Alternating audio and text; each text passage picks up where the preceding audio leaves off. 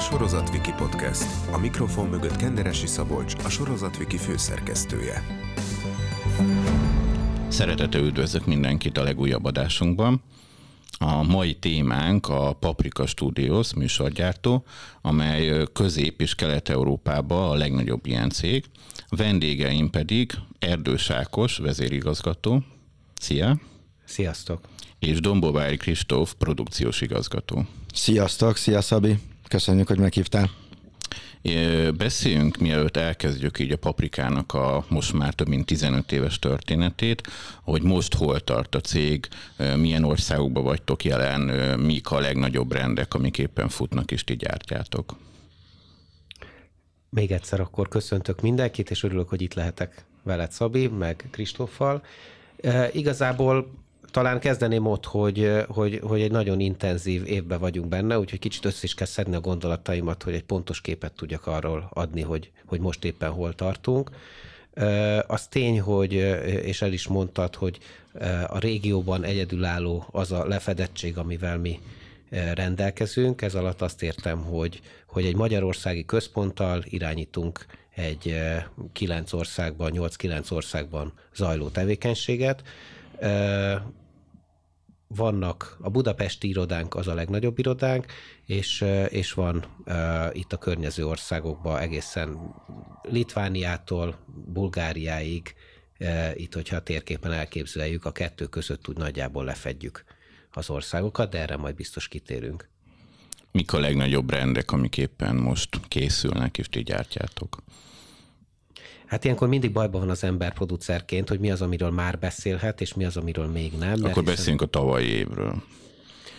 Tavalyi évről. Tavalyi év tekintetében mindenképpen van jó néhány, amit szeretnék kiemelni. Egyrészt nagyon büszke vagyok rá, hogy, hogy mit csináltuk a legnagyobb exotikus reality műsort, a Celeb vagyok, mencs ki innen, amelyik élőben jelentkezett be nap mint nap az RTL nézői számára Kolumbiából Ugyancsak, ha már itt az élőnél tartunk, akkor szeretném kiemelni a Dancing with the Stars-t, aminek már a harmadik évadát készíthettük el a TV2 számára, és, és azt gondolom, hogy tekintve, hogy pár napja azt hiszem meg is történt ennek a bejelentése, hogy, hogy a következő évad is el fog készülni, ezért büszkén mondhatom, hogy, hogy, hogy, hogy nagyon örülünk, hogy, hogy ez a formátum ilyen gazdag alapokkal rendelkezik most már. Külföldi brendek tekintetében? Külföldön szerintem nagyon fontos volt számunkra, hogy a Love Island-et elkészítettük a cseh és szlovák nézők számára. Ez mindkét országban a vezetőkereskedelmi tévén volt látható, valamint ezzel vezették föl a fizetős streaming szolgáltatást, amivel, ami, amihez hasonlót most már itthon is találhatunk, az RTL Plus néven. Ugyancsak nagyon fontos, hogy Lengyelországban mi pár éve lettünk igazán aktívak, és tavaly kaptunk megbízást egy saját fejlesztésű sorozat elkészítésére, és ez a sorozat ez, ez, ez attól volt nagyon izgalmas, hogy ez egy olyan krimi thriller, ami egy valós, valós történetek, vagy történeteken alapszik, és gyakorlatilag azt kutatja, hogy va, vagy, vagy azt próbálja körbejárni, hogy vajon mit, mit, mitől lesz egy nőből gyilkos. Nagyjából hány műsort készítetek egy évben Európában? Hát, hogyha összeszámolom azokat, amiket a helyi piacra készítünk, azokat is, amiket helyben készítünk, de külföldi piacra, akkor én azt hiszem, hogy valahol 60 és 70 között van ennek a száma. Ezek a nagyobb produkciók, és akkor emellett van egy departmentünk, ami pedig a e, e, Paprika Short néven, ennél sokkal több mindent, sokkal több, sokkal nagyobb darabszámot csinál, de ezek inkább kisebb brand e, vagy promo jellegű tartalmak. Hogyan indult a Paprika Latino Studios 2007-ben? Ugye először Romániában jelent meg, hogy jött létre? Az az én szerencsém, Szabi, hogy neked ilyen kompjúteri jellegű agyad van, és az is elképzelhető, hogy jobban fogsz emlékezni rá, mint én. Mert 2007 nagyon-nagyon régen volt, és az egy egészen más jellegű vállalkozás volt. Azt tudni kell, hogy azt annak idején még Marsal Péter alapította, mi úgy tesszük, hogy Magyarország és Románia nagyságrendileg egyszerre indult, de lehet, hogy az a, az a korrekt megfogalmazás, hogy, hogy az első produkció az Romániában került a képernyőre. És utána, én akkor csatlakoztam Marsal Péterhez, Trunkó Bencével egyetemben, amikor már ez a kezdeményezés megvolt. És sokan kérdezik, hogy miért Paprika Latino Studios, mert hogy ez egy elég furcsán hangzó név, ez azért volt, mert hogy, hogy Marsal Péter nagyon szereti a latin kultúrát, és egyben szerette volna összegyúrni, összegyúrni a, a tipikus magyart, lásd paprika, és hát akkor legyen hozzá valami latin, tehát latino. Így jött ez össze.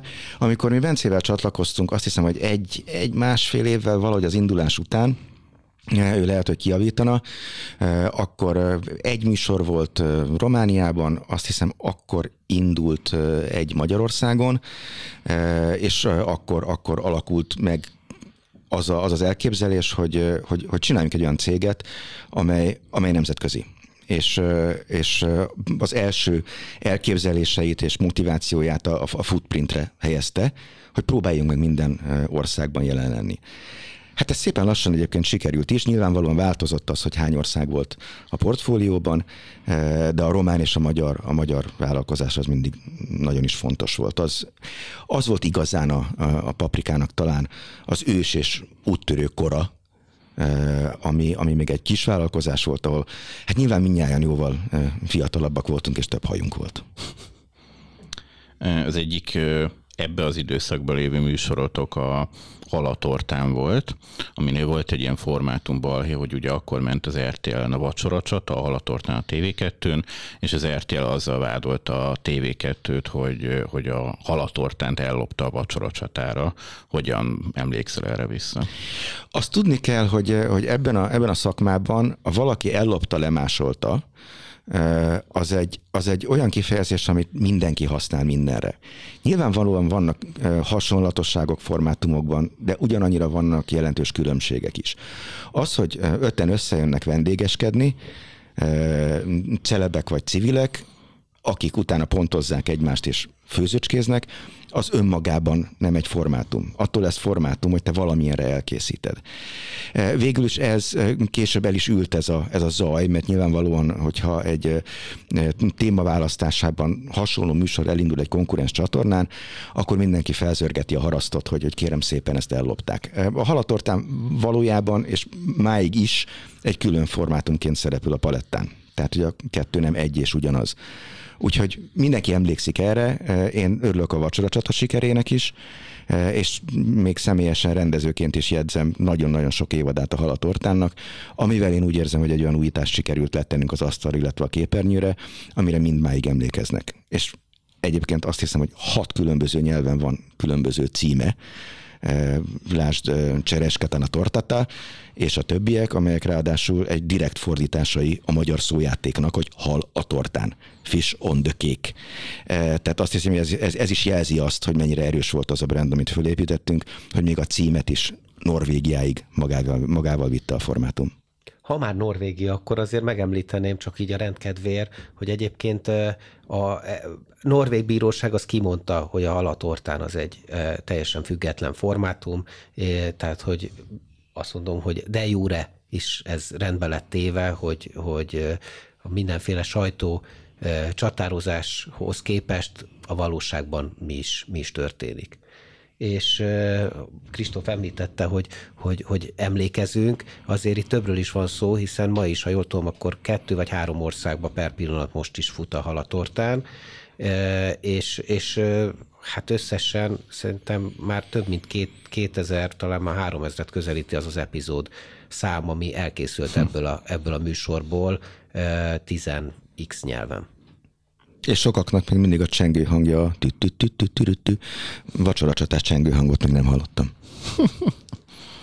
2012-ben az MTG, a mai Viaplay Group tulajdont szerzett a paprikában, és elindult egy nemzetközi terjeszkedés. Erre hogyan emlékeztek vissza? A nemzetközi terjeszkedés ennek, a, ennek az akvizíciónak valójában akkor már alapja volt. Lehet, hogy Szabi, te vissza tudsz emlékezni arra, hogy akkor pontosan hány országunk volt, de több mint három és kevesebb, mint tíz. És akkor az MTG nemzetközi stratégiájának alapja volt, hogy olyan produkciós cégeket igyekeznek vásárolni, amelyekben később nagy potenciált látnak.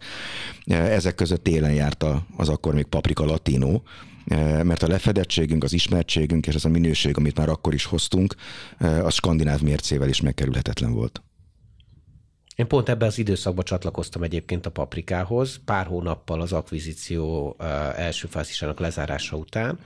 Ugye és akkor operatív igazgatóként. Így van, Marsal Péter volt akkor a cég vezetője, az alapító, ja, a cégnek, akiről Kristóf már pár szót mondott is, és, és én, mint az operatív vezető csatlakoztam.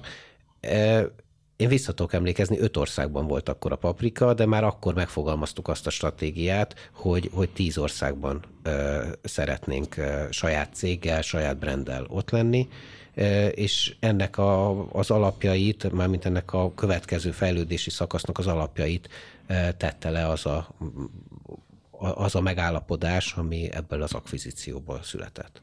Többek között ezért is örültünk Ákosnak, hogy végre csatlakozik, eh, mert ő mindenre emlékszik, amit látod arra is, hogy hány országunk volt éppen, mi pedig autókban és repülőkben töltöttük az időnk túlnyomó részét.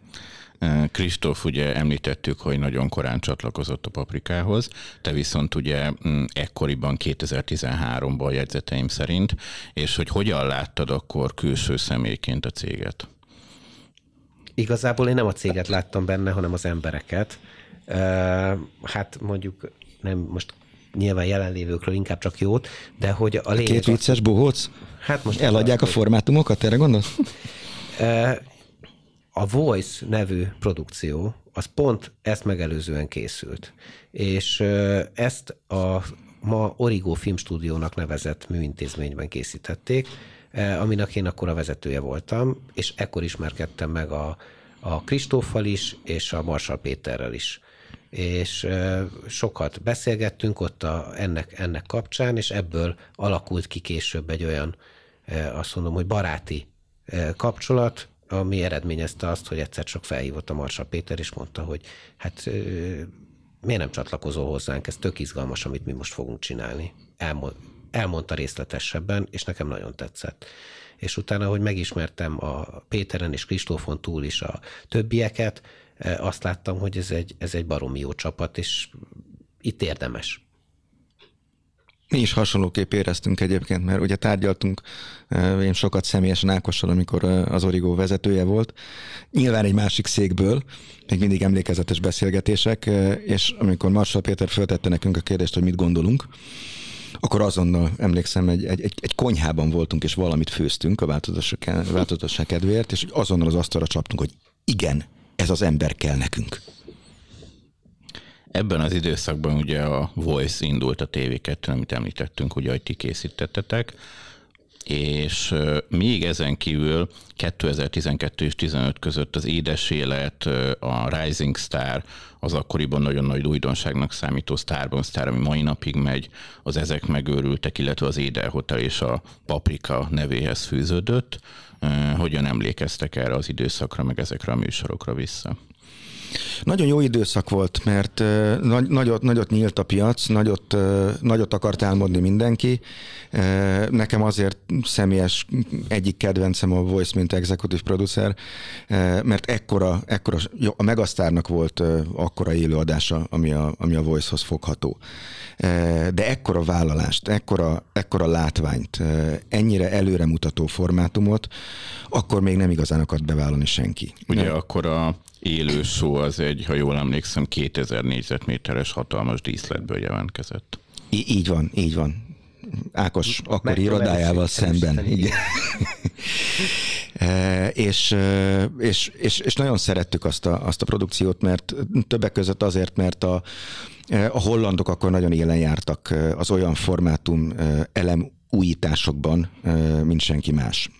És ez a forgószékes dolog annyira, annyira friss vért adott a tehetségkutatóknak, hogy, hogy öröm volt ezt először megcsinálni a régióban.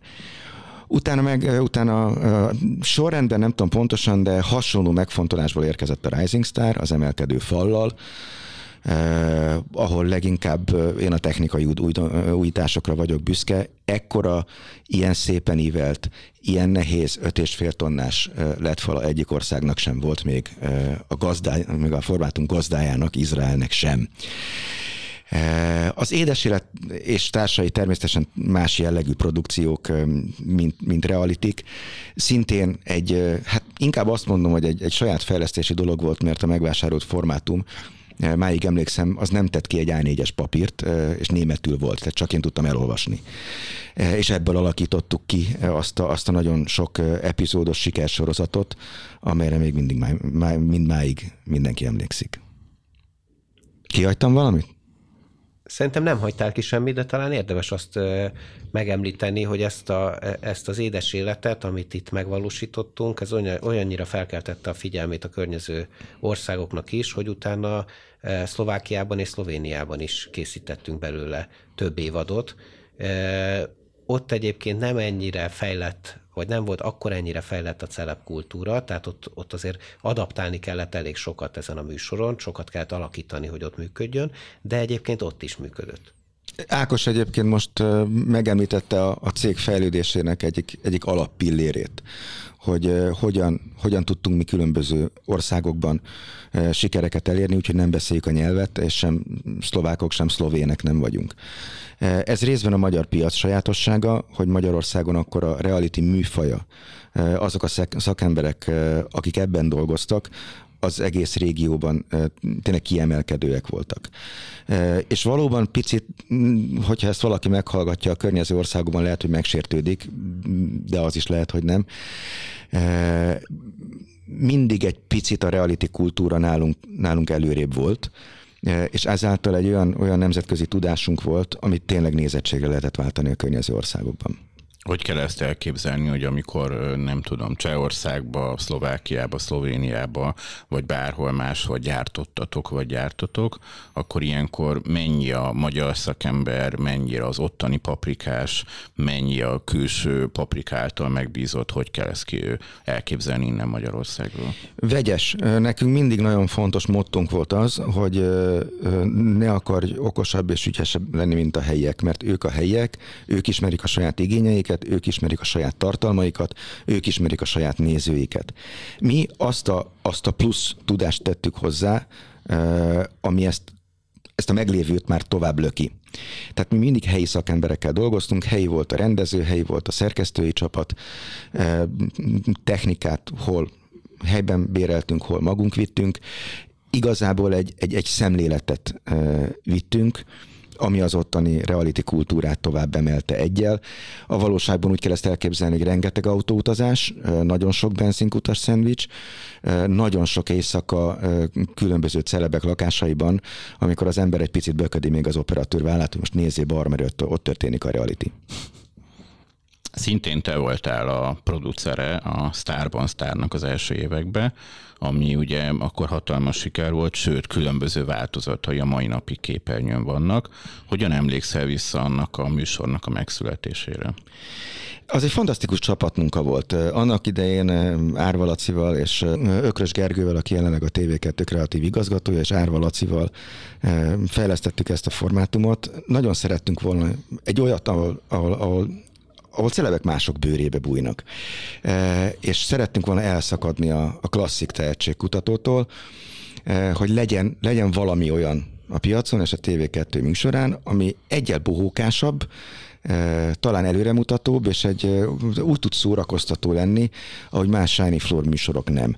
Ez akkor azért volt nagyon nagy kihívás, mert eltalálni hogy, hogy ez a műsor ne egy öncélú idióta bohóckodás legyen, ahol emberek parókákban hülyét csinálnak magukból, hanem valóban értékes produkciók szülessenek, tényleg valamennyire elhiggyük, hogy az a szereplő ott a színpadon tényleg az eredeti, ez legyen szórakoztató, de közben ne legyen cirkuszi. És ezt a, ezt a nagyon vékony mesdjét sikerült azt hiszem eltalálnunk, és ez lett akkor ennek a műsornak a titka. 2015-16-os évek szintén egy nagy változás volt a paprika életében. Ugye az MTG újabb tulajdonrészt szerzett, és a, jól emlékszem, minden már többségi tulajdonosa volt a paprikának. Marshall Péter alapító vezető távozott, és Ákos te lettél az új vezérigazgató, illetve további nemzetközi terjeszkedés történt, és immáron a mostani 8-9-10 országban jelen lett a paprika. Mm, mik történtek akkor, hogy minek a hatására történtek ezek a változások? Egyébként ez számunkra nem volt meglepő változás, hanem ez egy tervezett változás volt. Te tudtátok előre? E, már mikor elkezdtünk együtt dolgozni, akkor már ez volt a terv, hogy így, így csatlakoztál haladni, a céghez. Hogy így fogunk haladni előre, és 2015 körül értük el azt, hogy már tíz országban volt irodánk, ezek a balti országok voltak, Csehország, Szlovákia, korábban említett Szlovénia, Szerbia, Bulgária, Románia, talán nem hagytam ki semmit, és, és ezekben az országban mindenhol volt saját irodánk, saját helyi producereink, akikkel együtt dolgoztunk, és a fókusz az azon volt, hogy szórakoztató műsorokat csinálunk, reality és, és shiny floor entertainment műsorokat. Ekkor gyártottunk szerintem még, de lehet, hogy ez picit korábban volt X-Factor Bulgáriában, meg, meg ezt a, a Starban, Starhoz hasonló műsort Lettországban, több évadon keresztül és és igazából, ahogy mondtam is, ez egy tervezett változás volt, hogy én akkor átvettem a cégnek a vezetését, és ez olyan nagyon nagy, ez egy folyamat volt igazából, nem egy egyik pillanatról a másikra történő dolog, tehát igazából egyikünket sem ért váratlanul, az egész cég pontosan tudta, hogy, hogy, hogy, hogy mi következik, és ez hogy fog történni, és mentünk tovább azon az úton, amit, amit korábban is, és ezután is magunknak kijelöltünk. Ekkor, ekkor ebben az időszakban döntöttük el azt, meg láttuk meg a piacban azt a lehetőséget, hogy, hogy most már a reality és entertainment műsorokról a fókuszt át kell tennünk, vagyis nem a fókuszt, hanem mellé kell tennünk a fikciós műfajjal való komolyabb foglalkozást.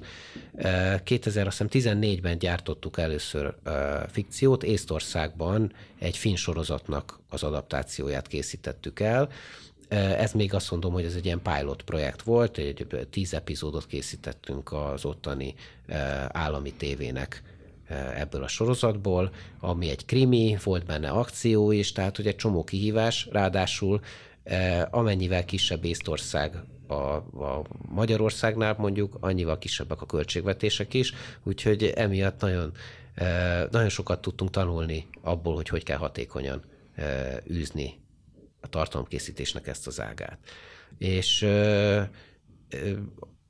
itthon is összeraktunk egy olyan fejlesztői ö, csapatot, ö, aki, akikkel elkezdtünk dolgozni azon, hogy a paprikának legyenek fikciós koncepciói, amikkel utána el tudunk kezdeni a piacon mozogni. Láttuk azt, hogy a fikció az most már mindenképpen jön, erősödik itthon is, akkor akkoriban talán, akkoriban készült már talán a vállótársak az RTL-en, azt hiszem az volt talán az első Igen. az új érában, és, és hát éreztető volt a cseheknél, meg a szlovákoknál is, ahol egyébként a fikciónak sokkal nagyobb múltja van, hogy, hogy, hogy ott is van egy, egy, egy trendforduló, amire, amire érdemes felülni.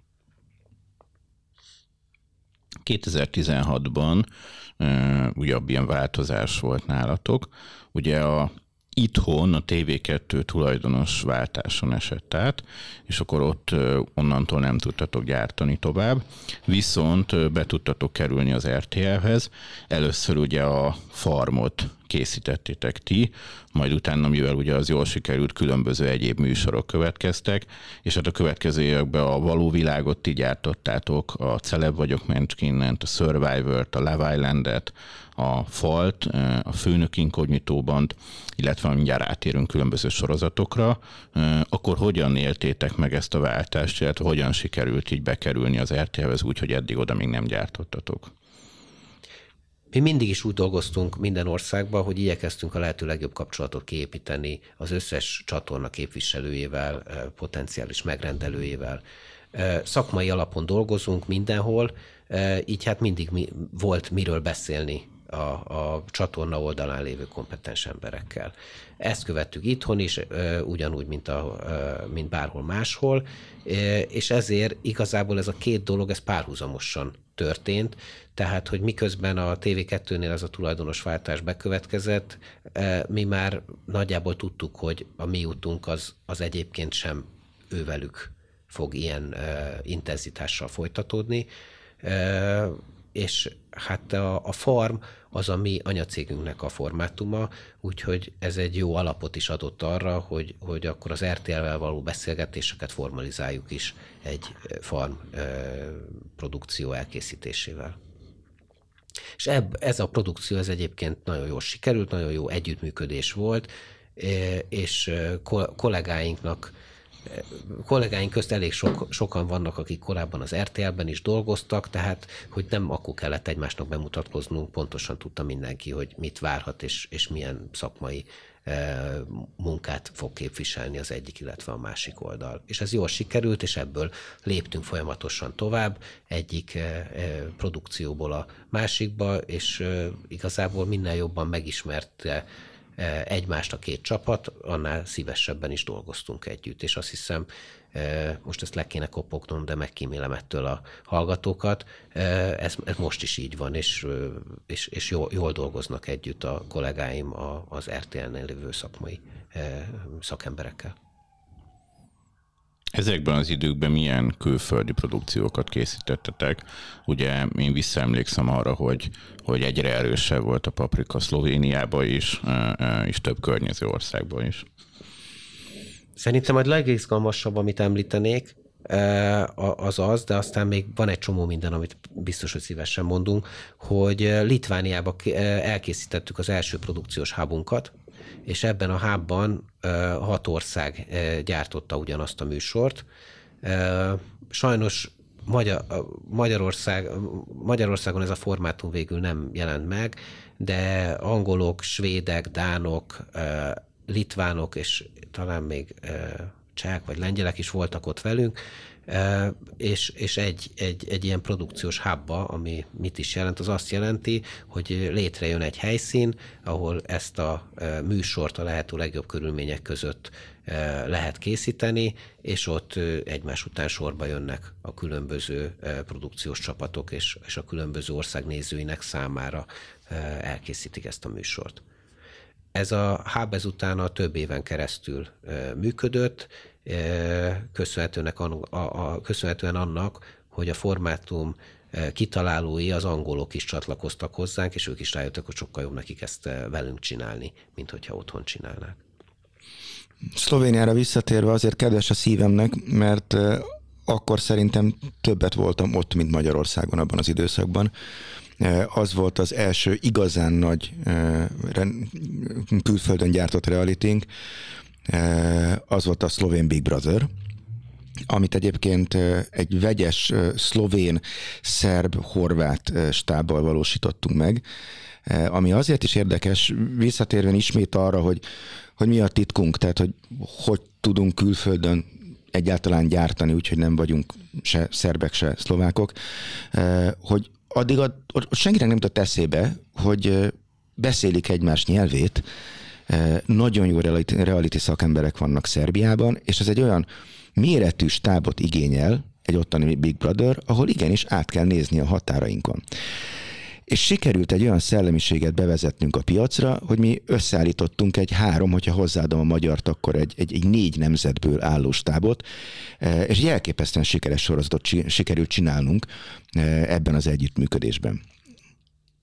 Ugye ezekben az években Magyarországon is egyre több sorozat készült, és már a kezdetek óta ebbe a szinte a kezdetek óta a paprika jelen volt. Ugye az oltári csajokat ti gyártottátok, utána a tanárt, és ízig vériget, bátrak földjét, apatigrist, és most az elmúlt években is több sorozat volt. Hogyan indult ez Magyarországon, illetve hogyan tudtátok elérni, hogy különböző csatornákra egyre több sorozatot gyártottatok, és gyártotok a mai napig?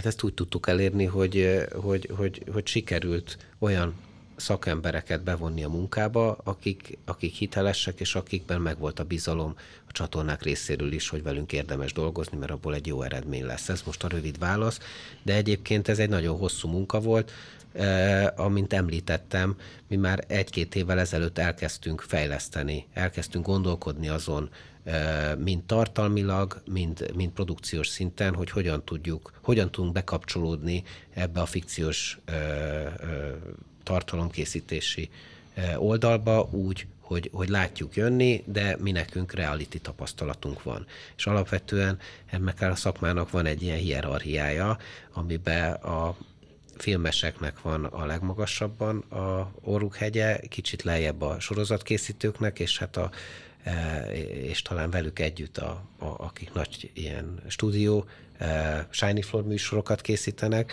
és akkor mi a reality amikkel érkeztünk, nekünk alulról kellett így megmutatni, hogy, hogy meg tudjuk ezt csinálni.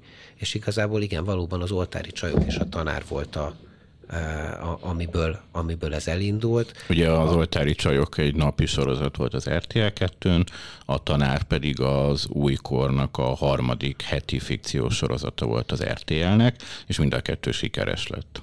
Igen, hát az oltári csajokban óriási kívás volt már maga az, hogy 101 epizódot kellett belőle elkészíteni, ami egy olyan, olyan technológiával, ami előtte még korábban nem létezett, hiszen telenovellák nem igazán készültek Magyarországon, vagy legalábbis ilyen kereskedelmi tévékre készülő, ez a 60-80, vagy akár, ahogy említettem, 100 epizódos telenovellák akkor még nem voltak e, itt a piacon. Emellett pedig a tanár, amelyik bár német, volt egy német eredeti, amiből amiből ez táplálkozott, de hát gyakorlatilag teljesen újra lett ez készítve, újra lett tervezve, fejlesztve a magyar nézők számára. Az volt a nagy szerencsénk, vagy az volt igazából a, a, a, ennek a sikernek az alapja, hogy, hogy az RTL oldalán is nagyon jó szakemberek már jó ideje fejlesztették ezeket a konkrét műsorokat, amiben mi akkor be tudtunk kapcsolódni a megfelelő ponton, és utána együtt tudtuk ezeket sikerre vinni. Itt ezután a Viaszat 3-ra is készítettetek egy teljesen saját fejlesztési sorozatot, az Ízig Vériget, ami viszont nézettségek nem sikerült, és elég rossz számokat hozott. Végül nem is volt második évada. Ez szerintetek mitől volt, illetve hogyan éltétek meg? Hát szerintem az ízig vérik egy, egy, egy hatalmas lépés volt a magyar fikciós, mostani fikciós sorozat éra elején, abban a tekintetben, hogy ez volt az első olyan heti sorozat, ami kizárólag magyar fejlesztésből készült el, semmilyen külföldi minta nem volt, ami alapján lehetett menni, hanem gyakorlatilag a, a, a Trunkó Bence ötlete alapján kezdtünk el fejleszteni a paprikán belül, és, és ebből nőtte ki magát az ízig-vérig, és lehetett így, hát most nem tudok pontosan visszaemlékezni, hogy dátumilag a bemutatás az pont a legelső tudott-e lenni, de lehet, hogy, hogy tehát, hogy a, az elindulás az biztos, hogy az első volt. Úgyhogy mi erre úgy emlékszünk vissza, mint egy, egy, egy nagyon, nagyon izgalmas és jó produkció. Az, hogy nem lett második évad, az azt gondolom, hogy ez nem a tartalomnak tudható be, és ezt nem csak én gondolom így, hanem a csatorna részéről is tudomásom szerint a viaszat is ezt így gondolja. Hát ott stratégiai fordulatokon ment át a viaszat ebben az időszakban, és, és, és ez hozta azt, hogy, hogy végül a második évad az nem tudott elkészülni. És szerintetek miért volt rossz nézettsége? Én azt gondolom, hogy nézettséget producerként elemezni az mindig egy nehéz dolog, Van, van nekünk egy olyan mondásunk, hogy a, hogy a tehát, hogy mi a tartalomért vagyunk felelősek. És a tartalom szerintem az, az, az kiváló lett. Egy nagyon jó szereposztás, nagyon jó színészekkel dolgoztunk együtt. Herendi Gábor rendezte ezt a, ezt a, ezt a sorozatot nekünk a, a, a, a, az írók tekintetében is, a Divinyi Réka, Rudolf Péter, Pus Gábor Oliver, Trunkó Bence, akik ebbe dolgoztak, szerintem egy tényleg jó fordulatos történetet mutattunk be a nézőknek, jó színvonalon előadva ezt. A, az, hogy, hogy maga a nézettség az utána milyen eredményeket hoz, az a tartalmon kívül nagyon függ attól, hogy hol van ez, meg, hol található ez meg a, a, a műsorban, vagy a, a, az adott csatornának a műsorjában, mi van előtte, mi van utána, nagyon függ attól, hogy mi van ezzel egy időben az egyéb csatornákon, nagyon függ attól, hogy mennyi támogatást kap maga ez a tartalom, hogy megismerjék, pláne egy ilyen kisebb csatornánál, mint a Viaszat 3, hogy a csatornán kívül mennyi erőforrás van arra, hogy, ezt, hogy, ezt az em, hogy, ezzel, hogy ez szembe jöjjön az embereknek. Ö, és hát ö, persze nyilván mindig kell egy kis szerencse is. És ennek az egésznek az összessége az, ami kiadja azt, hogy, hogy egy műsornak a nézettsége az milyen. Ilyenkor általában meg szoktam említeni, hogy eh, legyen a, a nézettség nagyon jó, vagy esetleg eh, nem olyan, amit eh, elvárnának tőle, hogy nyilván a, nyilván a piacot a nézettség határozza meg. De egy produktumot csak és kizárólag egy-egy kiragadott szám alapján megítélni, az, hogyha egy picit szakmailag közelítjük meg, akkor nem feltétlenül releváns. Hogyha most a sok streaming szolgáltató megjelenő tartalmat nézzük, ha csak és kizárólag ilyen megfontolásból tekintenének akár a döntéshozók ezekre a tartalmakra, akkor lehet, hogy egy-egy olyan sorozatnak már nem lenne a hatodik évada, mert egész egyszerűen nem nézték annyian, nem kattintottak annyian, nem kaptak annyi plusz előfizetést, viszont maga a produktum annyira jó, hogy senki nem akarja elengedni. Tehát ilyenkor kimondhatjuk szerencsére, hogy a produkcióink 98%-a nézettségi szempontból is jó. Egy-egy ilyen nyilván, nyilván mondanám azt, hogy becsúszik, de ettől még maga a produktum, maga a tartalom, az kifejezetten jó volt, és büszkék vagyunk rá. Ha még Magyarországon maradunk, akkor az elmúlt években olyan sorozatokat készítettetek, mint a Bátrak földje, ami egy új napi, gyakorlatilag múltba játszódó telenovella volt, az Apatigris, mind a kettő teljesen magyar fejlesztési sorozat volt, illetve ugye tavaly jelentkezett a Nagyfehér főnök az RTL Plus-on. Hát akkor kezdeném a Bátrak földjével, mert az volt ebből talán a, a, a legnagyobb vállalkozás, hiszen itt akkor ismét egy telenovellába vágtuk a fejszénket. Ezt Kalamár Tamással készítettük el, aki mikor elmesélte, hogy ez az ötlete, hogy egy ilyet kéne csinálni, akkor először meglepődtem, és aztán nagyon hamar beleszerettem ebbe az ötletbe, és, és elkezdtünk ezen közösen dolgozni, majd elkészült belőle 80 epizód. És ennek a különlegessége az igazából abban van, mindig sokkal nehezebb olyan tartalmat készíteni, ami egy másik korszakban zajlik, és hát ez a kiegyezés korszakában zajló történet, tehát egy úgynevezett kosztümös telenovelláról beszélünk, úgyhogy a, egyébként is nagyon nagy tempót igénylő telenovella készítés, az még egy, még egy csavart kapott, még egy nehezítést kapott ezzel, viszont azt gondolom, hogy egy nagyon jó sorozat jött belőle létre, és, és büszkék vagyunk rá, hogy, hogy, hogy tényleg ez megtalálta a, a, a nézőit. Az apatigris az egy másik, amire nagyon büszke vagyok. Ez mindig tudod, ez olyan, mint amikor a, az embert megkérdezik, hogy mely, melyik gyereke az ő kedvence. Mindenkinek van egy, de senki nem mondja meg, hogy melyik, de, igazán, de, de, de mindegyiket egyformán szereti. Az apatigris az is egy paprika fejlesztés, ott, ott, ott hát három, három évad készült el, ott tartunk most, ez azt hiszem nem pár hónapja érhető el a nézők számára az RTL Pluszon most a harmadik évad. Igen, néhány hete ért véget a teljes évad. Néhány hete már igen, most már kim van az összes epizód, és mindegyiket meg tudják nézni a nézők, akár egyben is, most már binge watching is lehetségessé vált így. Tehát ez is egy teljesen hazai fejlesztési sorozat, ami ben az a különleges, hogy én azt hiszem, hogy ez az első olyan magyar fejlesztésű sorozat ebben a mostani érába, amelyik már külföldön is megtalálta a, az érdeklődését, és egy Csehországban készítettünk egy dupla évadot ebből. Mert hogy a magyar sorozat sikere az, az szintén felkeltette a figyelmét a cseh döntéshozóknak, és ezért egyből egy dupla évaddal tudunk kezdeni. Remélem, hogy ez valamikor az ősz folyamán már a nézőknek is látható lesz. És nagyon kíváncsi leszek majd arra, amikor egymás mellé tudjuk tenni a magyar és a cseh epizódokat, mert hogy látszik, hogy a, kultúra, a kultúrák különbsége nagyon, nagyon, nagyon érdekesen kirajzolódik belőle. A mi munkánkban talán ez az egyik számomra legalábbis legizgalmasabb dolog, hogy azáltal, hogy a paprika ennyi országba egyszerre van jelen és, és készít tartalmakat, a különböző országok, még akkor is, hogyha itt vagyunk egybe itt Közép-Kelet-Európában, olyan mértékű különbségek vannak a kultúrák között, amiket, amiket nagyon szépen reflektál a tartalomkészítés. Akkor sorrendben a nagyfehér főnök a következő, amit említettél. A nagyfehér főnök az, az hát azt gondolom, hogy, hogy egy nagyon formabontó sorozat, de rengeteg tabut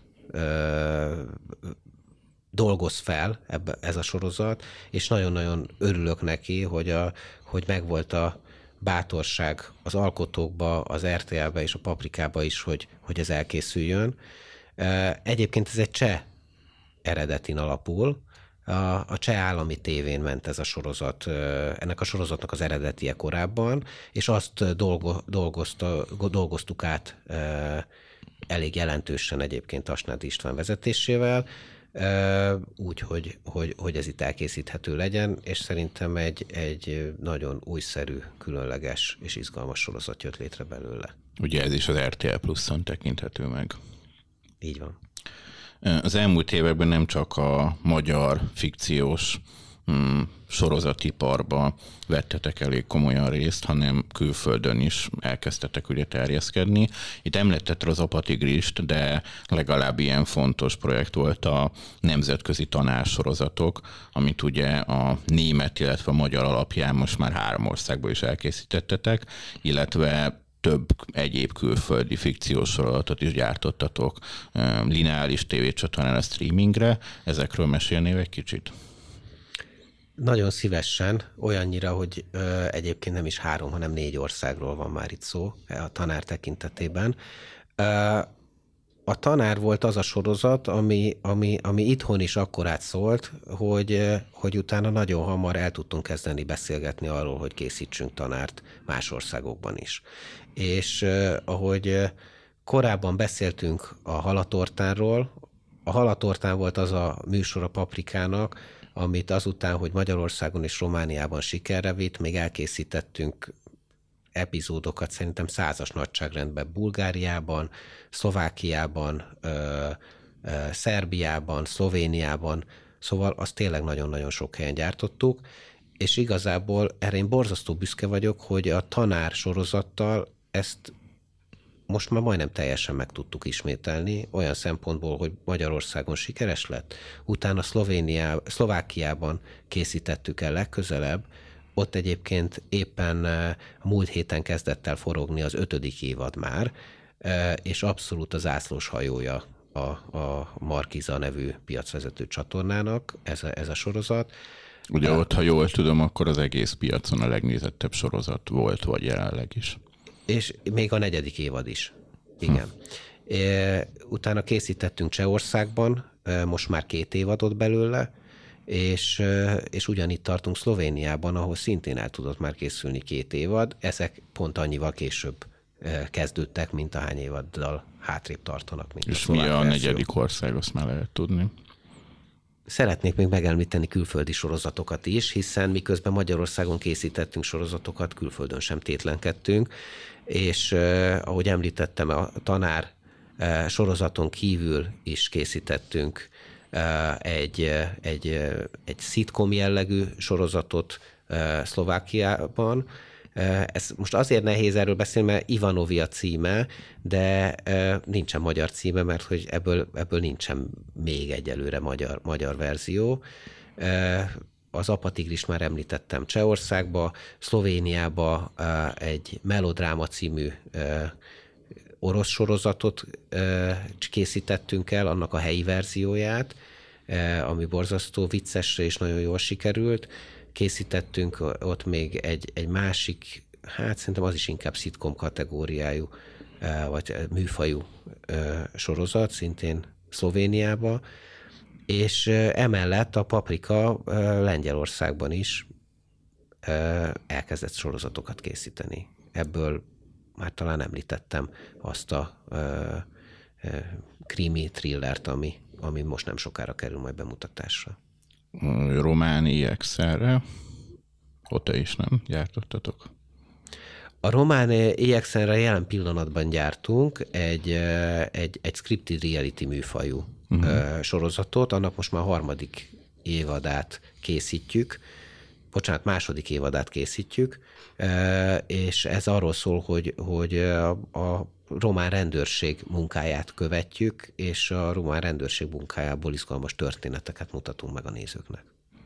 2018-ban indult a Hypewriter sorozat Pitch Forum, ami egy hát egyedülálló lehetőség itt a különböző szakmabelieknek és szakmán túllévő pályakezdőknek, vagy akár ezzel nem foglalkozó embereknek, hogy sorozat ötleteket küldjenek be a paprikának erre a versenyére.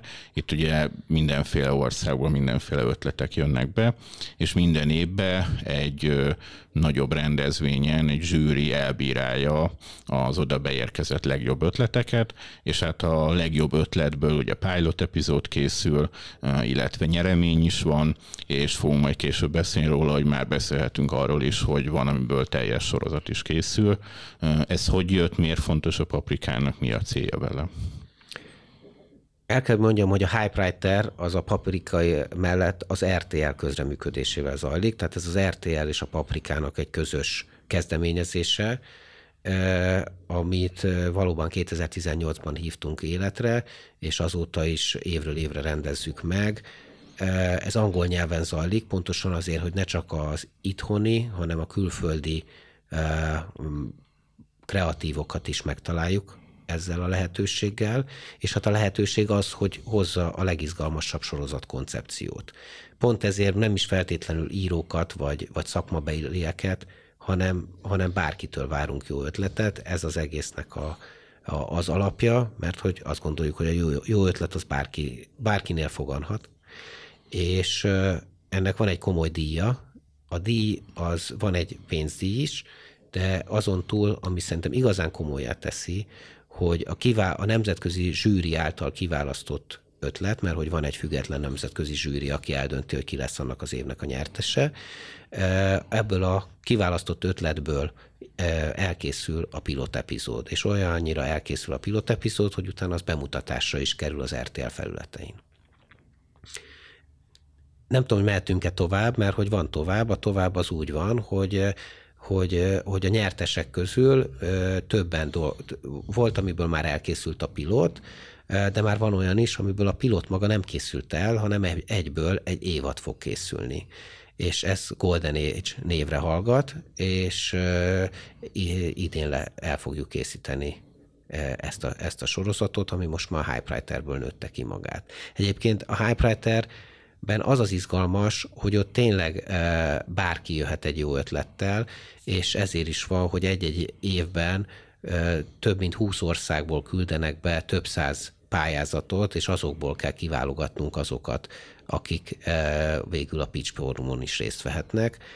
Ebből egyébként lesz egy nyertes, de ahogy több évben már előfordult, van több külön díjas is, és ezekkel a külön díjasokkal pedig a paprika tovább foglalkozik, tehát a paprika gondozásába több projekt is készül már a, már a Hypewriterből, és hát a Szlovákiában van olyan sorozat, ami már megvalósult. Egyébként nem nyerte meg a Hypewriter, de a Hypewriter nem pitchelte az ötletét. 2020-ban a Paprika alapítója Marsal Péter elhunyt hogyan emlékeztek erre vissza, illetve ez befolyásolta bárhogy a paprikának az életét? Hát a Péter mindannyiunknak barátunk volt. Tehát, hogy mi úgy dolgoztunk együtt, hogy, hogy, hogy, hogy ez egy barátság volt, és általában a, ilyen, a, a cége, hogy ezt érzékeltessem, a megbeszélések is a legkülönbözőbb helyszíneken zajlottak, tehát, hogy volt, hogy elmentünk futni együtt, és úgy beszélgettünk, volt, hogy a, a Kristófnál találkoztunk, és ott a kájhába lobogott a tűz, és mellette ültünk, és beszélgettünk, és igazából az komoly döntések azok így születtek meg. Tehát hiába lépett ki a Péter a, a paprika életéből, a miénkből nem, nekünk továbbra is nagyon jó barátunk volt és maradt, és hát ehhez mérten nyilván ez egy nagyon fájó, ez egy fájó, fájó dolog, és hát talán elmondhatom azt a kis történetet, hogy, hogy hát ez pont 2020-ban történt, amikor a Covid is itt nehezítette a, a dolgunkat, és pont március közepén volt, amikor Magyarországon ez a Covid beütött, és akkor lezártak egy csomó mindent, e, egy csomó korlátozás került bevezetésre, e, és ekkor volt itt e, a Péter, aki amiatt repült vissza hamarabb Kosztarikára, ahol ő akkor lakott, mert hogy, mert hogy láttuk jönni ezeket a korlátozásokat, és hogy nehogy itt ragadjon, miközben a családja ott van kint. Arról beszéltünk, hogy, hogy a következő nagy paprikás találkozón ő lesz az, aki, aki egy ilyen motivációs beszéddel meglepi majd a kollégáinkat, és ezt egy szűk körbe beszéltük meg, mindenkinek nagyon tetszett az ötlet, és hát sajnos ez nem tudott már megtörténni. Igen, Péter elvesztése nagyon, nagyon fájdalmas volt mindenkinek, mind-mind barát, mind-mind szakember. Nem is hívták igazából a szakmában Péternek, tehát hogy ő, ő egy brand volt, a Marshall tehát, hogy így ismerte mindenki, egy nagyon-nagyon erős személyiség volt, és egy, akinek, akinek mindig elképesztő víziói voltak, ami nagyon előremutató volt, gyakran nagyon rögös, és amikor, amikor Péter távozott a cégtől, akkor, akkor már elindult egy másfajta evolúció, ami ez a sokkal svéd közelebbi, szerteágazóbb, Ugye a tulajdonosotok svéd. Így van, így van, és ez, ez, ez, ez egy nagyon erős expanziót igényelt, mind méretben, mind például, mind emberállományban, és Ákos vezetése alatt fejlődött ez a cég tényleg egy olyan, olyan nemzetközi entitássá és egy olyan nemzetközi kultúrával rendelkező céggé, amit most Paprika Studiosként ismerünk. Úgyhogy én, ahogy ezt személyesen megélem, ez egy egészséges evolúció volt, és nagyon sajnálom, hogy, hogy, hogy az a motivációs beszéd már nem fog megvalósulni, de még mindig gondolunk Péterre, és amikor úgy hívjuk, hogy paprikás összejövetel van, mindig megemlékezünk róla, és mindig kocintunk egyet az egészségére, valamilyen nagyon szigorú töménnyel. Ugyanígy 2020-ban a Dancing with the Star elindult a TV2, és ezzel pedig azóta is minden évben az RTL meg a TV2-re is gyártatok egy-egy nagy műsort. Hogy sikerült így a TV2-re visszatérni gyártóként, illetve hogyan indult ez a műsor? Hát szerintem, ahogy elmondtam korábban is, mi mindig mindenkivel nyíltan beszélgettünk, bármelyik országról is legyen szó, egymással vetélkedő csatornák minden környező országban ugyanígy vannak, mint itt nálunk. Mind, mindenhol egyébként szintén hasonló módon egy picit azt kell, hogy mondjam, igen, oldalt kell választani, hogy te hol vagy. Mi mindig igyekeztünk valahol középen maradni, tekintve, hogy van egy olyan nemzetközi hátterünk, van egy olyan szakmai megközelítésünk, ami, ami miatt én azt gondolom, hogy nekünk nem kell oldalt választanunk. És ezt képviseltük az elejétől kezdve minden beszélgetésünkön, minden döntésünknél, és lehet, hogy a TV2-nek pont az utóbb, vagy előtte lévő években akkor nem gyártottunk, de gyártottunk a Viaszatnak, gyártottunk szerintem a Viacomnak is abba az időszakba, tehát hogy más csatornákra, tehát az nem volt idegen tőlünk, hogy több csatornára egyszerre EMC-nek is, úgy emlékszem. így van, az talán egy picit később, de igen, ez is volt. A, a, a Dancing with the Stars az pedig szintén egy szakmai beszélgetésből indult. Elkezdtünk beszélgetni arról, hogy, hogy, hogy a TV2-nek szüksége lenne egy igazán izgalmas, nagy, újszerű műsorra, aminek viszont erős alapjai vannak. És, és, és ez a beszélgetés vezetett oda, hogy, hogy kialakult az a, az a bizalom felénk, hogy azt mondták, hogy akkor ezt velünk szeretnék megcsinálni. Egyébként mind az RTL, mind a TV2 felé van múltunk.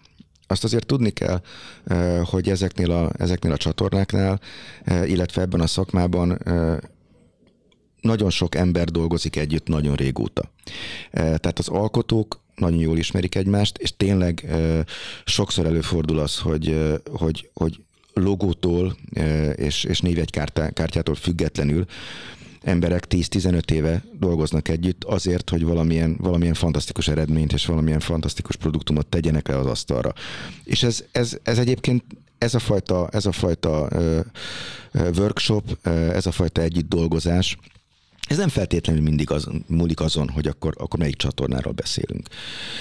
A Dancing with the Stars az egy, az, egy, az egy hatalmas vállalás volt azért, mert Magyarországon a döntéshozók nagy része mindig hitt a tehetségkutatókban és a Shiny Floorban. Ami egy jó dolog, mert hogy ez, ez, ez egy csatornának mindig, a, mindig az egyik legfontosabb projektje és leglátványosabb projektje.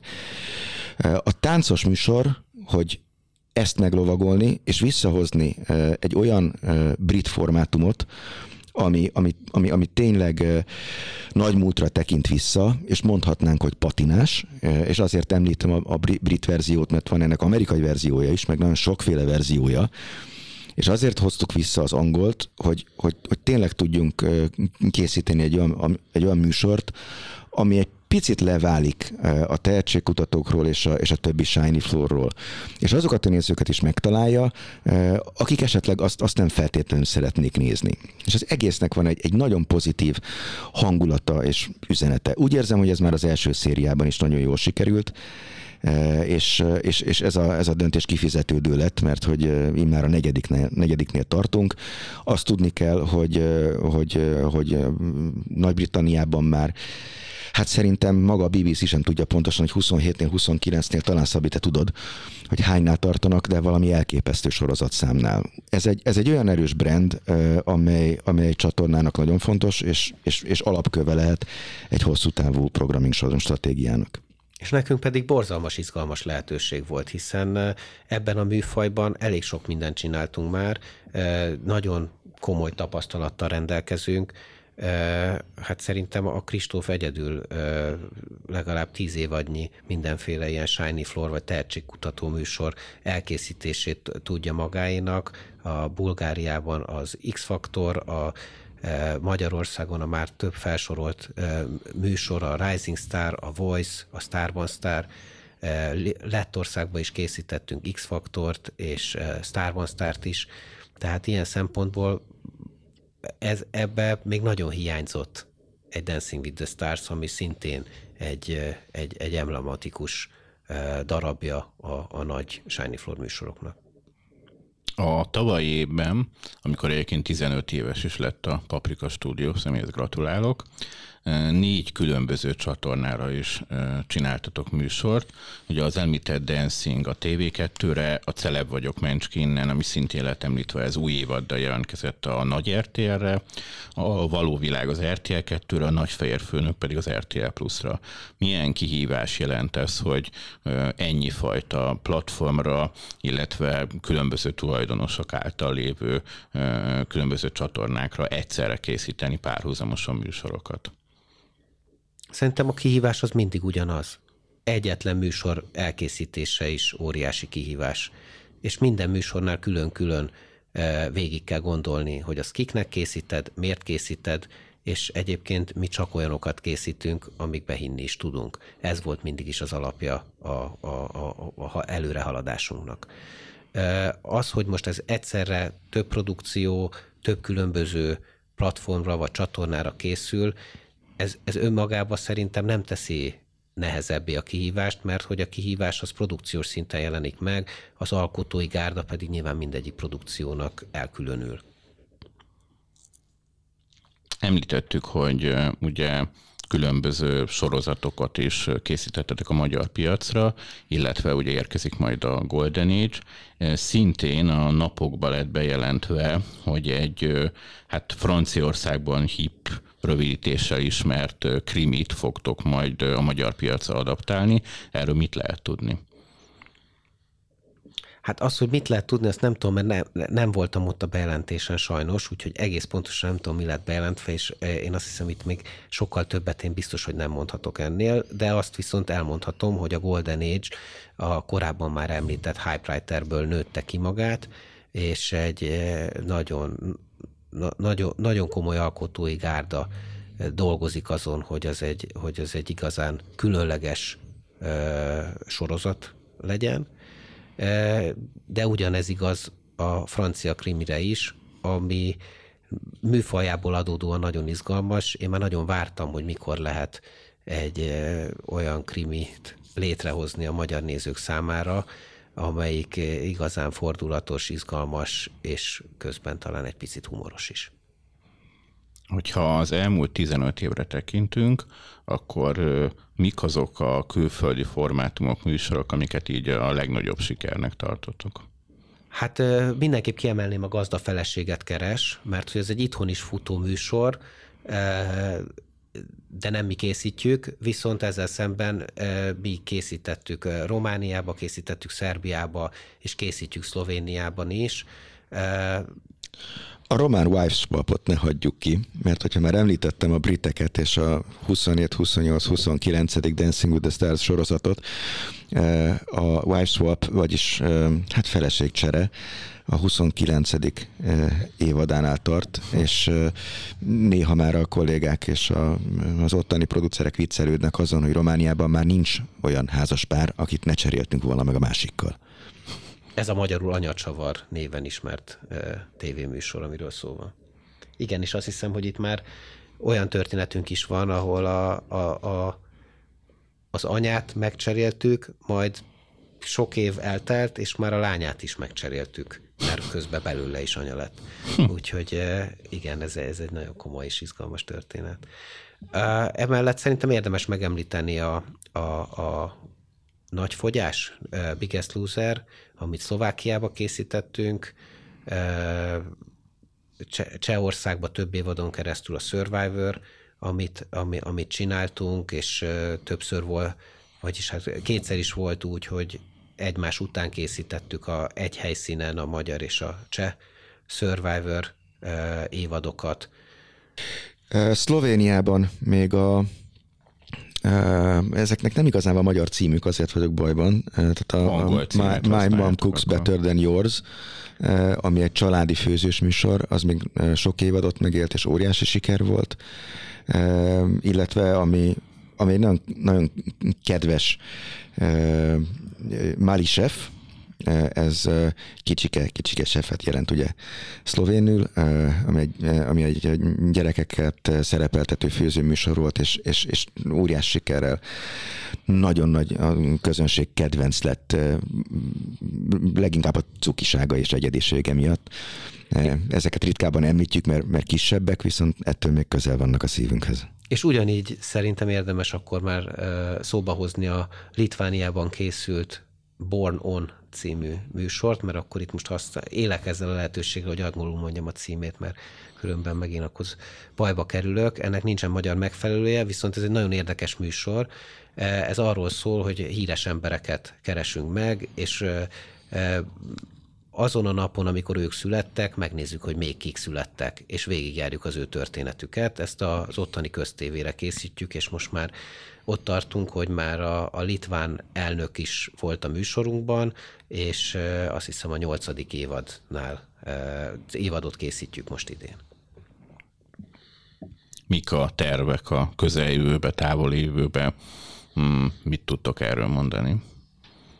Hát most hirtelen eszembe jutott még az előző kérdésedhez az a karmesterverseny, amit szintén Litvániába készítettünk el, Igazából ez nincsen tervünkben, hogy ezt is meghonosítsuk és sok országba elvigyük, de szerintem ez egy nagyon jó pofa műsor, ahol karmesterek versenyeznek egymással, hogy melyik az ügyesebb, és a nézők szavaznak arról, hogy, hogy, hogy ki a győztes. Igen, sikeres, és nézik.